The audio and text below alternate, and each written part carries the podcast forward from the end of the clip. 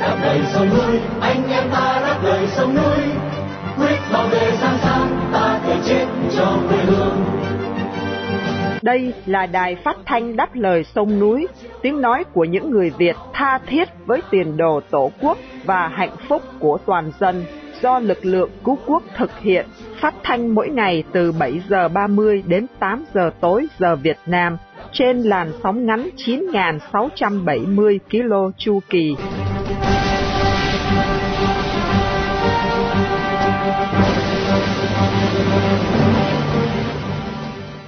Khanh kính chào quý thính giả. Hôm nay thứ hai, ngày 2 tháng 10 năm 2023 và đây là buổi phát thanh lần thứ 4524 của Đài Đáp Lời Sông Núi. Mở đầu chương trình là phần tin tức gồm có các tin chính sau đây. Bà Ngô Thị Tố Nhiên bị cáo buộc tội chiếm đoạt tài liệu. Tập đoàn hóa chất Mỹ bị tội đút lót cho các quan chức Việt Nam. Tàu hải cảnh Trung Cộng lượn lờ ở bãi tư chính cả tháng qua Bắc Hàn đổ tội cho Hoa Kỳ về vụ tấn công tòa đại sứ Cuba. Sau phần tin tức, chương trình được tiếp nối với chuyên mục phê bình hiến pháp Việt Nam và cuối cùng là phần bình luận. Buổi phát thanh hôm nay được sự bảo trợ của Tổ chức Phục hưng Việt Nam, chi bộ Bắc California, trong danh sách lịch vàng 365 ngày năm 2023, đồng thời để vinh danh tù nhân lương tâm Trần Huỳnh Duy Thức, một người Việt yêu nước đang bị giam cầm trong lao tù Cộng sản. Mở đầu chương trình, Vân Hà và Miên Dương mời quý thính giả theo dõi chi tiết các tin hôm nay.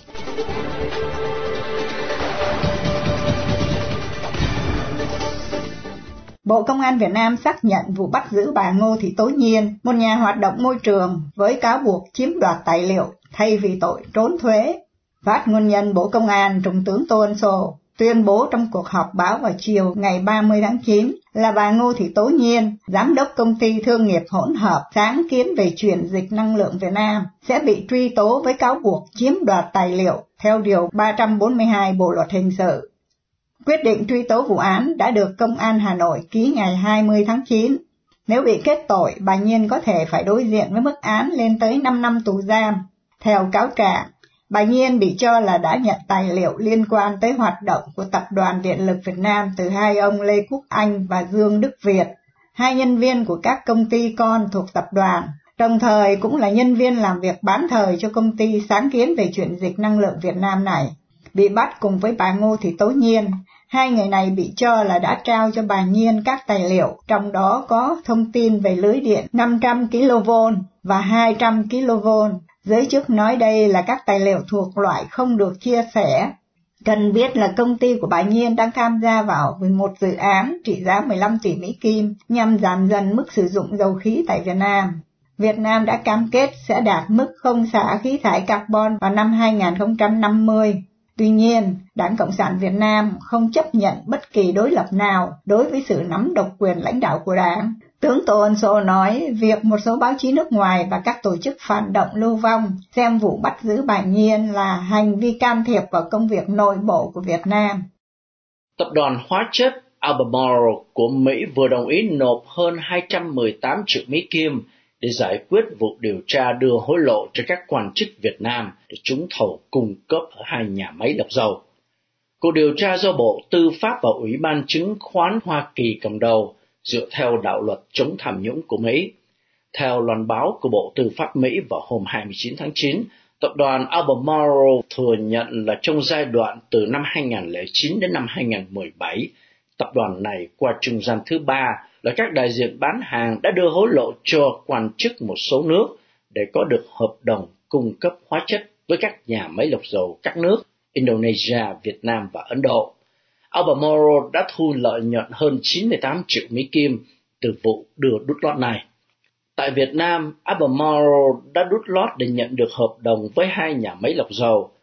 Theo điều tra của giới chức Mỹ, các trung gian đã yêu cầu Albemarle tăng tiền hoa hồng để trả đút lót cho các quan chức Việt Nam và để đưa ra các điều kiện đấu thầu có lợi cho Albemarle. Albemarle đã có một thỏa thuận không bị truy tố trong vòng 3 năm với Bộ Tư pháp Mỹ và đồng ý trả khoảng 98 triệu Mỹ Kim tiền phạt. Theo thỏa thuận này, Albemarle đồng ý hợp tác trong bất cứ cuộc điều tra hình sự nào trong tương lai liên quan đến vấn đề này. Việt Nam hiện có hai nhà máy lọc dầu có vốn nhà nước là nhà máy lọc dầu Dung Quất ở Quảng Ngãi và nhà máy lọc dầu Nghi Sơn ở Thành Hóa. Tàu hải cảnh Trung Cộng mang số hiệu 5204 đang lượn lờ trong khu vực bãi tư chính thuộc vùng đặc quyền kinh tế của Việt Nam suốt 30 ngày qua, tính đến ngày 1 tháng 10 năm 2023. Ông Raymond Power, một chuyên gia hàng hải thuộc Đại học Stanford, đưa tin này lên mạng dựa theo các hình ảnh vệ tinh thu thập được. Theo không ảnh vệ tinh, ông Raymond Power cho biết tàu kiểm ngư của Việt Nam hiện đang theo dõi hoạt động của tàu hải cảnh Trung Cộng. Khu vực bãi tư chính ngoài khơi Vũng Tàu là nơi có các lô dầu khí đang khai thác của Việt Nam và cũng là nơi chịu nhiều sức ép do các hoạt động của tàu chấp pháp và tàu ngư quân Trung Cộng trong những năm qua. Vào năm 2017 và 2018, Trung Cộng đã gây sức ép khiến Việt Nam phải yêu cầu công ty Repsol của Tây Ban Nha ngưng khoan tìm dầu khí ở đây. Việt Nam đã lên tiếng phản đối việc Trung Cộng điều tàu khảo sát vào vùng biển của Việt Nam, nhưng Bắc Kinh khẳng định tàu Trung Cộng đang hoạt động ở vùng nước thuộc chủ quyền của họ. Vào hôm qua 1 tháng 10, Bắc Hàn lớn tiếng cáo buộc Hoa Kỳ đã để cho một hành động khủng bố nhắm vào Cuba diễn ra trên đất Mỹ, đồng thời nói rằng cuộc tấn công gần đây nhắm vào tòa đại sứ Cuba ở Washington là kết quả của ý định chống Cuba đáng khinh bỉ của Hoa Kỳ. Phát ngôn nhân Bắc Hàn nói rằng Mỹ đã phớt lờ việc bảo đảm an toàn cho phái đoàn Cuba và chỉ muốn đưa các quốc gia mà họ không ưa, chẳng hạn như Cuba, vào danh sách nhà nước tài trợ khủng bố. Cùng với Cuba, Bắc Hàn, Syria và Iran đều nằm trong danh sách này của Bộ Ngoại giao Mỹ. Vụ tấn công xảy ra vào tối ngày 24 tháng 9 khi một hung thủ đã ném hai trái bom xăng vào tòa đại sứ Cuba nhưng không có ai bị thương và không có thiệt hại đáng kể. Phát ngôn nhân Bắc Hàn tuyên bố đây là vụ tấn công khủng bố nghiêm trọng, đồng thời nhắc nhở là nó giống như vụ tấn công năm 2020 tại cùng tòa đại sứ khi có người dùng súng trường bắn vào tòa nhà. Cố vấn an ninh quốc gia Jake Sullivan từng tuyên bố là Hoa Kỳ lên án mạnh mẽ vụ tấn công và các cơ quan của Hoa Kỳ sẽ mở cuộc điều tra. Cơ quan mật vụ cho biết không có ai bị giam giữ khi cuộc điều tra sẽ tiếp tục.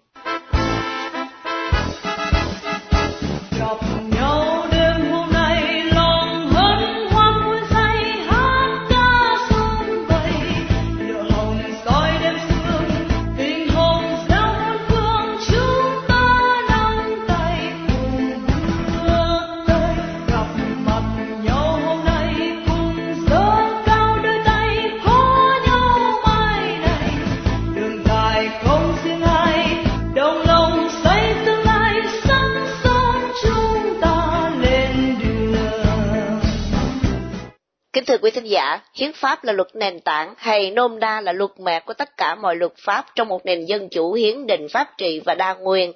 Bản hiến pháp 2013 của Cộng sản Việt Nam có nhiều khuyết điểm quan trọng mà chúng ta cần thảo luận để góp phần cho công tác xây dựng một bản hiến pháp dân chủ chân chính cho giai đoạn hậu Cộng sản.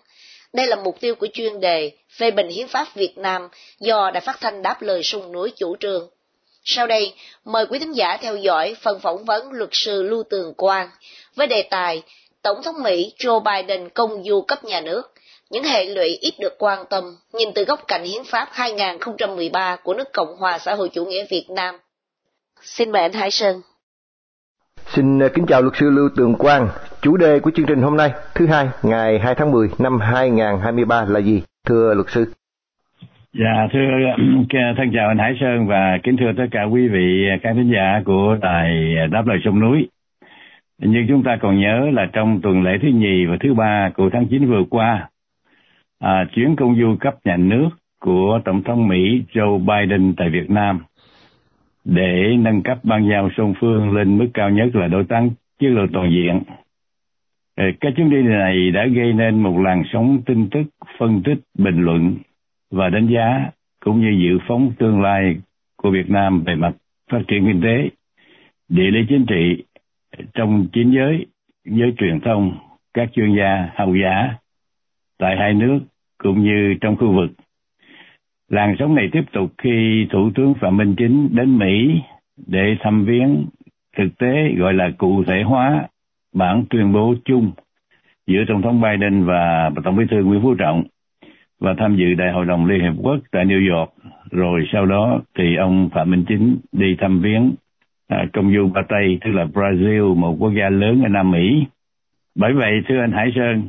trong chương trình hôm nay tôi đề nghị chúng ta duyệt lại những vấn đề ít được quan tâm hoặc không được nhắc đến như nhìn từ góc cạnh Hiến pháp 2013 của Cộng hòa xã hội chủ nghĩa Việt Nam. Thưa anh. Thưa luật sư, trước khi đi vào chi tiết, Hải Sơn muốn hỏi phải chăng ngày nay Bộ Chính trị Đảng Cộng sản Việt Nam đã có đủ niềm tin vào Hoa Kỳ như nhận xét của một vài chuyên gia để nâng mối ban giao song phương lên mức tương đương với ban giao giữa Việt Nam và Trung Quốc, cũng như giữa Việt Nam và Liên bang Nga là hai đồng minh chính của Việt Nam, thưa luật sư? À, thưa anh Hải Sơn, lòng tin lẫn nhau tất nhiên là một yếu tố quan trọng, nhưng tôi nghĩ chính sách ngoại giao thực dụng, chính sách ngoại giao thực dụng của Mỹ nói chung và riêng của chính phủ Joe Biden đã giúp Washington đạt mục tiêu mà họ chờ đợi trong bối cảnh uh, mà chúng ta có thể tạm gọi là cạnh tranh ảnh hưởng giữa hai đại cường Mỹ Trung tại Ấn Độ Thái Bình Dương. Với đường lối ngoại giao gọi là thực dụng này thì Mỹ đã mặc nhiên công nhận và do đó củng cố chế độ độc tài đảng trị tại Việt Nam đã không còn theo đuổi cải thiện nhân quyền như là một phần quan trọng của nền ngoại giao Mỹ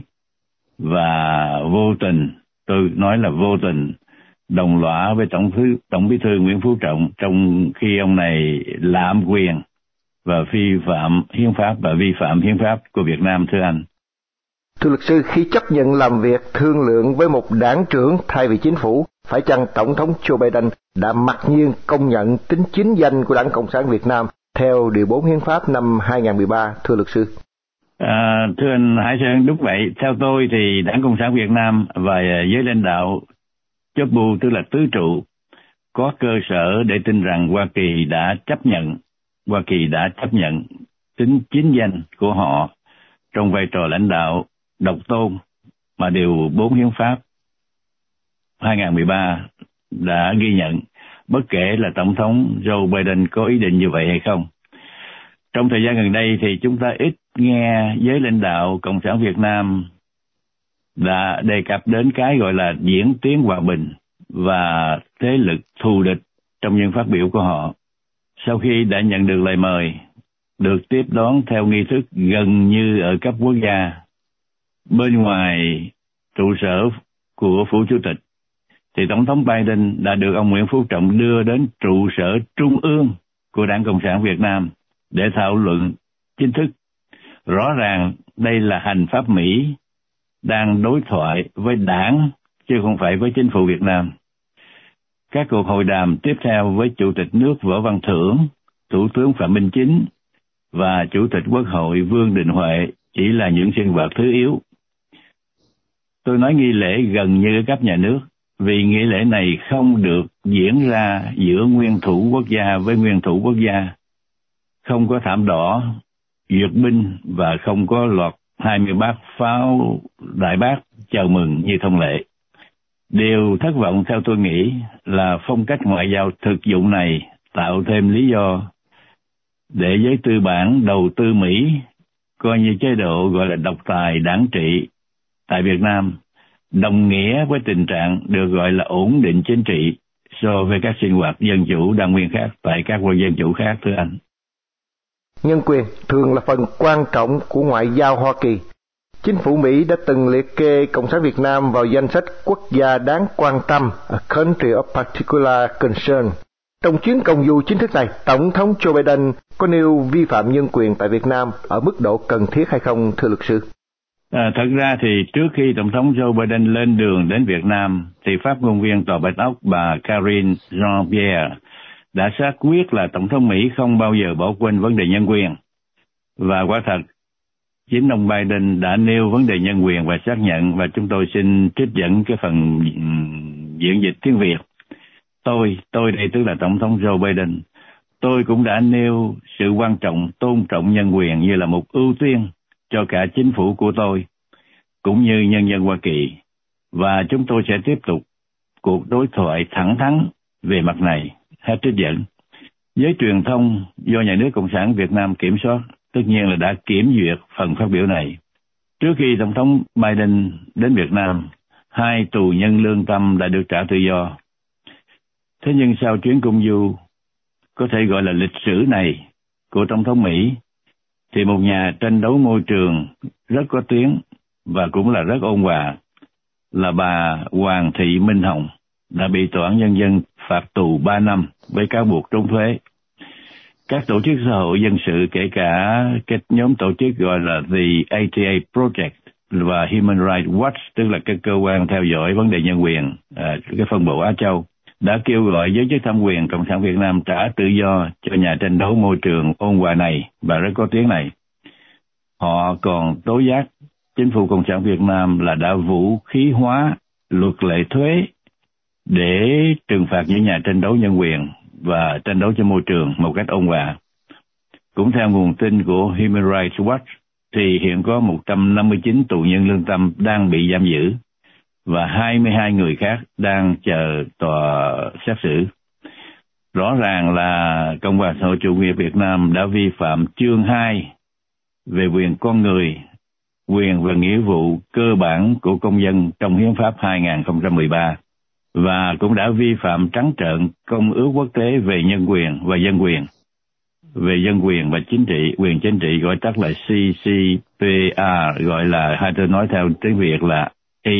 CCPR mà Việt Nam đã là một thành viên cái ước. Nhân dịp này thì cũng tôi cũng sách tôi cũng nhắc lại một cái lập luận mà tôi đã nêu ra rất nhiều lần. Là mỗi khi mà có một nguyên thủ quốc gia, một tổng thống hoặc thủ tướng các cường quốc mà đến thăm Việt Nam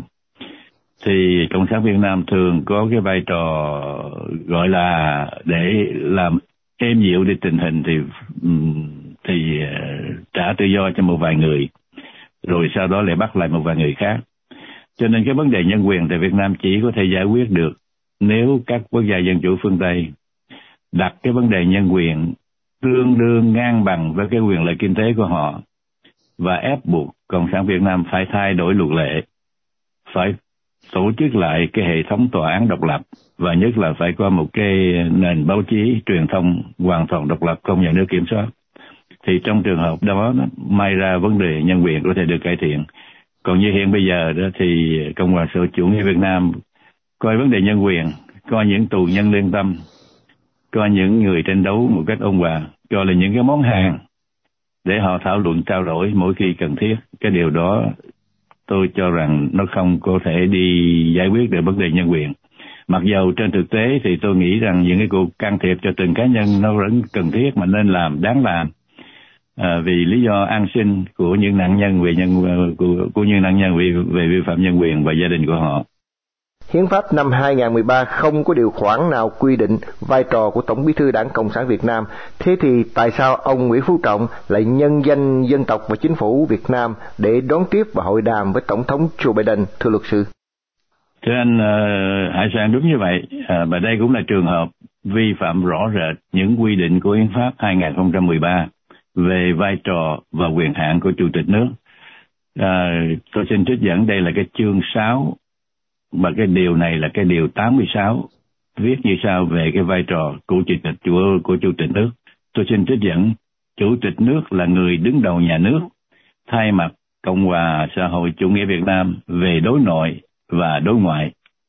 Ông Nguyễn Phú Trọng với tư cách là Tổng bí thư của Đảng Cộng sản không thể thay mặt Chủ tịch nước Cộng hòa xã hội chủ Việt Nam về đối nội cũng như đối ngoại. Hồi năm 2015, Tổng bí thư Nguyễn Phú Trọng đã được Tổng thống Mỹ Barack Obama mời đến thăm viếng Washington và được tiếp đón như là một như là một vị nguyên thủ quốc gia nhưng đó là quyết định của chính phủ Mỹ và tổng thống Mỹ Obama không có bổn phận phải tuân thủ theo hiến pháp 2013 của Cộng hòa xã hội chủ nghĩa Việt Nam. Ông Nguyễn Phú Trọng là một đảng trưởng là tổng bí thư uh, của một chính đảng để được uh, ghi nhận địa vị địa vị độc tôn uh, ở điều 4 hiến pháp thì ông Nguyễn Phú Trọng phải tuân thủ theo hiến pháp của Cộng hòa xã hội chủ nghĩa Việt Nam và ông không thể thay mặt chính phủ nhân dân Việt Nam uh, để phát biểu để thương thuyết về một lãnh tụ nước ngoài đứng về phương diện hiến pháp thưa anh. Xin cảm ơn và kính chào luật sư Lưu Tường Quang. Hẹn gặp lại trong một chương trình khác. Xin kính chào luật sư.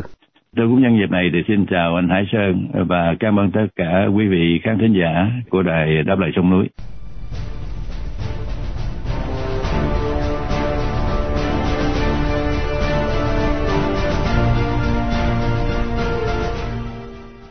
Kính thưa quý thính giả, quyền lực đưa đến tham ô, quyền lực tuyệt đối của đảng qua điều 4 hiến pháp đem đến tham ô lũng đoạn tuyệt đối. Dù có đem toàn bộ nước Biển Đông cũng không rửa được tội của Đảng Cộng sản Việt Nam tại Hội nghị Trung ương 8 của đảng vào tháng 10 tới.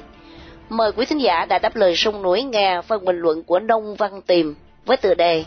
Hội nghị Trung ương 8 của Đảng Cộng sản Việt Nam và những bất ngờ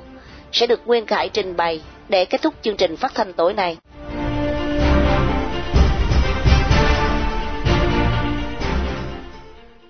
Lãnh đạo Đảng Cộng sản Việt Nam đang triệu tập Hội nghị Trung ương 8 khóa 13 sẽ khai mạc vào ngày 2 tháng 10 năm 2023 và bế mạc ngày 8 tháng 10 năm 2023 tại Hà Nội.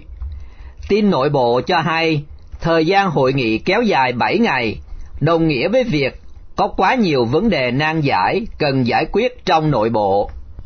Đến nay, Ban chấp hành Trung ương khóa 13 đã đi được gần nửa đoạn đường, từ 180 ủy viên chính thức hiện chỉ còn 167 ủy viên, đã có 13 ủy viên gãy gánh nửa đường, bao gồm hai ủy viên Trung ương đã qua đời đó là Nguyễn Văn Hùng, cựu bí thư tỉnh ủy Con Tum, phó chủ nhiệm Ủy ban Kiểm tra Trung ương, nghi án nhảy lầu tự tử ngay tại trụ sở Ủy ban Kiểm tra Trung ương. Lê Văn Thành, cựu bí thư thành ủy Hải Phòng, phó thủ tướng chính phủ với nghi án bị đầu độc bằng chất phóng xạ. Bốn ủy viên Trung ương bị xử lý hình sự, đó là Trần Văn Nam, bí thư tỉnh ủy Bình Dương, Phạm Xuân Thăng, bí thư tỉnh ủy Hải Dương, Chu Ngọc Anh, Bộ trưởng Bộ Khoa học và Công nghệ, Chủ tịch Ủy ban Nhân dân thành phố Hà Nội, Nguyễn Thanh Long, Bộ trưởng Y tế, bảy ủy viên trung ương, trong đó có hai ủy viên Bộ Chính trị bị truất phế, Nguyễn Xuân Phúc, Ủy viên Bộ Chính trị, Chủ tịch nước, Phạm Bình Minh, Ủy viên Bộ Chính trị, Phó Thủ tướng Chính phủ, Vũ Đức Đam, Phó Thủ tướng Chính phủ, Nguyễn Thành Phong, cựu Chủ tịch Ủy ban Nhân dân thành phố Hồ Chí Minh, Phó trưởng ban Kinh tế Trung ương, Huỳnh Tấn Việt, cựu bí thư tỉnh ủy Phú Yên, bí thư đảng ủy khối các cơ quan trung ương, Bùi Nhật Quang, Chủ tịch Viện Hàn Lâm Khoa học Xã hội Việt Nam, Phó Chủ tịch Hội đồng Lý luận Trung ương, Nguyễn Phú Cường, cựu bí thư tỉnh ủy Đồng Nai, chủ nhiệm Ủy ban Tài chính Ngân sách Quốc hội. Từ việc chọn nhân sự tùy hứng, phe nhóm, chạy chọt, không khoa học và không công tâm, dẫn đến hệ quả khủng hoảng nhân sự. Một số nhân sự nắm vị trí quan trọng như bí thư thành phố Cần Thơ trực thuộc Trung ương, bí thư tỉnh ủy Hòa Bình, bí thư đảng ủy khối doanh nghiệp Trung ương, vẫn đang phải ngồi ghế ủy viên dự khuyết. Vì vậy, có khả năng hội nghị này sẽ bầu bổ sung ủy viên Bộ Chính trị và bầu thêm ủy viên Trung ương từ nguồn 20 ủy viên dự khuyết. Một ban chấp hành Trung ương từng được ca tụng là đội ngũ ưu tú, là tinh hoa của đảng, nay tả tơi như áo vũ cơ hàng mà không thấy ai đứng ra nhận trách nhiệm. Rất nhiều trung ương ủy viên không đăng đàn, nhưng ngầm hướng chỉ trích, quy trách nhiệm người đứng đầu thuộc về Nguyễn Phú Trọng, bởi ông là Tổng bí thư đảng Cộng sản và là trưởng tiểu ban nhân sự của hai khóa 12 và 13. Ông Trọng là lãnh tụ tối cao của đảng, luôn kêu gào phải công tâm, khách quan, đặc biệt là phải rất tỉnh táo, tin tưởng trong lựa chọn nhân sự khóa 13. Đừng nhìn gà hóa cuốc, đừng thấy đỏ tưởng là chín, đừng chỉ thấy cái mã bên ngoài nó che đậy cái sơ sài bên trong, vân vân. Đảng lựa chọn đội ngũ của đảng quá xuất sắc, để hôm nay dân tình nhìn thấy rõ bộ mặt nhân sự tinh tú, chủ chốt từ địa phương đến cung đình đều là một lũ tham lam vô độ, ăn cướp trắng trợn, gây tội ác trời không dung, đất không tha, qua các đại án, Việt Á, chuyến bay giải cứu, vụ AIC. Được biết, Hội nghị Trung ương 8 sẽ phê chuẩn danh sách quy hoạch nhân sự Ban chấp hành Trung ương khóa 14 theo đề cử của các cấp. Diện được quy hoạch chức danh bí thư tỉnh ủy, thành ủy, đảng ủy, khối trực thuộc Trung ương, bộ trưởng và tương đương là các phó bí thư, chủ tịch ủy ban nhân dân, hội đồng nhân dân, trưởng đoàn đại biểu quốc hội tỉnh, thành, thủ trưởng cơ quan thuộc chính phủ, cấp phó ban, bộ ngành, mặt trận tổ quốc, tổ chức chính trị xã hội, cơ quan đơn vị trung ương, tư lệnh, chính ủy cấp quân khu và tương đương. Hội nghị 8 cũng sẽ bầu các trưởng tiểu bang phục vụ cho đại hội 14 vào đầu năm 2026. Hội nghị sẽ bỏ phiếu kỷ luật Trịnh Văn Chiến, Ủy viên Ban chấp hành Trung ương Đảng khóa 12, cựu bí thư tỉnh ủy Thanh Hóa, nhiệm kỳ 2015-2020. Lúc còn đương chức, Chiến đã gây ra một vụ bê bối chấn động cả nước qua việc nâng đỡ không trong sáng và có con với hot girl Quỳnh Anh. Trịnh Văn Chiến cũng xơi hàng trăm tỷ đồng qua các dự án, nhận hối lộ khủng từ Trịnh Văn Quyết, FLC và Nguyễn Thị Thanh Nhàn, ARC. Trịnh Văn Chiến hiện đang bị quản thúc, cấm xuất cảnh, dự đoán Chiến sẽ bị khai trừ khỏi đảng và sau đó sẽ bị khởi tố bắt giam. Tại hội nghị lần này, một nhân vật nữa sẽ bị thịt, đó là Lê Đức Thọ, đương kim bí thư tỉnh ủy Bến Tre. Thọ bị đồng đảng chỉ điểm, phanh phui. Ông ta có tổng tài sản gồm tiền trong ngân hàng và cổ phiếu lên đến 4.000 tỷ. Tin hành lang cho biết, Lê Đức Thọ phân bua rằng anh ta bị đánh hội đồng, rằng Thọ làm sao giàu bằng Lê Minh Hưng, là con trai của ông Lê Minh Hương, Bộ trưởng Bộ Công an. Ông Lê Minh Hưng có thời gian công tác tại Tổng cục 5 Bộ Công an, được biệt phái vào vụ quan hệ quốc tế ngân hàng nhà nước. Sau này, Hưng lên thống đốc ngân hàng nhà nước, hiện là chánh văn phòng Trung ương Đảng. Hưng được quy hoạch vào Bộ Chính trị khóa 14, nắm thường trực ban bí thư hoặc Bộ trưởng Công an. Thọ cũng nói rằng ông ta không giàu bằng người tiền nhiệm Nguyễn Văn Thắng, Chủ tịch Hội đồng Quản trị Vietinbank năm 2014 đến 2018, hiện là Bộ trưởng Bộ Giao thông Vận tải. Dự đoán Lê Đức Thọ sẽ bị cách tất cả các chức vụ trong đảng và về nhà ngồi chơi sơi nước để tiêu tiền. Kết thúc Hội nghị Trung ương 8 khóa 13, các đồng chí sẽ nghỉ ngơi ít ngày để diễn kịch tiếp tại Quốc hội. Quốc hội sẽ tiến hành lấy phiếu tín nhiệm với 44 chức danh được Quốc hội bầu và phê chuẩn, ngoại trừ các nhân sự mới là Chủ tịch nước Võ Văn Thưởng, hai Phó Thủ tướng Trần Hồng Hà và Trần Lưu Quang, Đặng Quốc Khanh, Bộ trưởng Bộ Tài nguyên và Môi trường, và Lê Quang Mạnh, chủ nhiệm Ủy ban Tài chính Ngân sách. Đảng luôn tự hào về tài cầm quyền của mình. Đảng lúc nào cũng tỏ ra rằng đảng lãnh đạo ngày càng trong sạch, vững mạnh, đáp ứng yêu cầu ngày càng cao trong công cuộc đổi mới đất nước. Thế nhưng, chỉ thấy đội ngũ đảng lãnh đạo ngày càng giàu có, giàu nứt đố đổ vách, còn dân đen thì lầm than, cơ cực.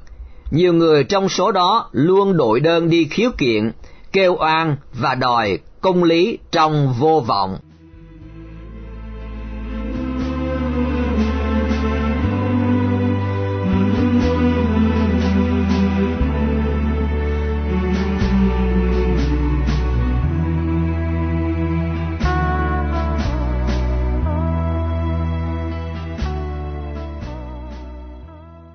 Chia tay trong buổi phát thanh tối nay, kính mời quý thính giả cùng đã đáp lời sông núi nhớ đến anh Trần Huỳnh Duy Thức, sinh năm 1966, bị bắt ngày 24 tháng 5 năm 2009, với bản án 16 năm tù giam, một tù nhân lương tâm đang bị bạo quyền Việt Nam giam cầm trong ngục tù với lòng yêu nước, lẽ phải và sự đóng góp tích cực vào tiến trình dân chủ hóa Việt Nam. Cả nước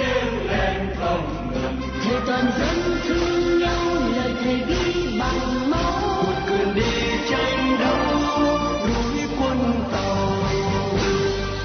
trình phát thanh đáp lời sông núi hôm nay đến đây là chấm dứt. Hẹn gặp lại quý thính giả trong chương trình tối mai. Cảm ơn quý thính giả đã theo dõi chương trình. Kính chúc quý vị một đêm thật bình an và xin chào tạm biệt.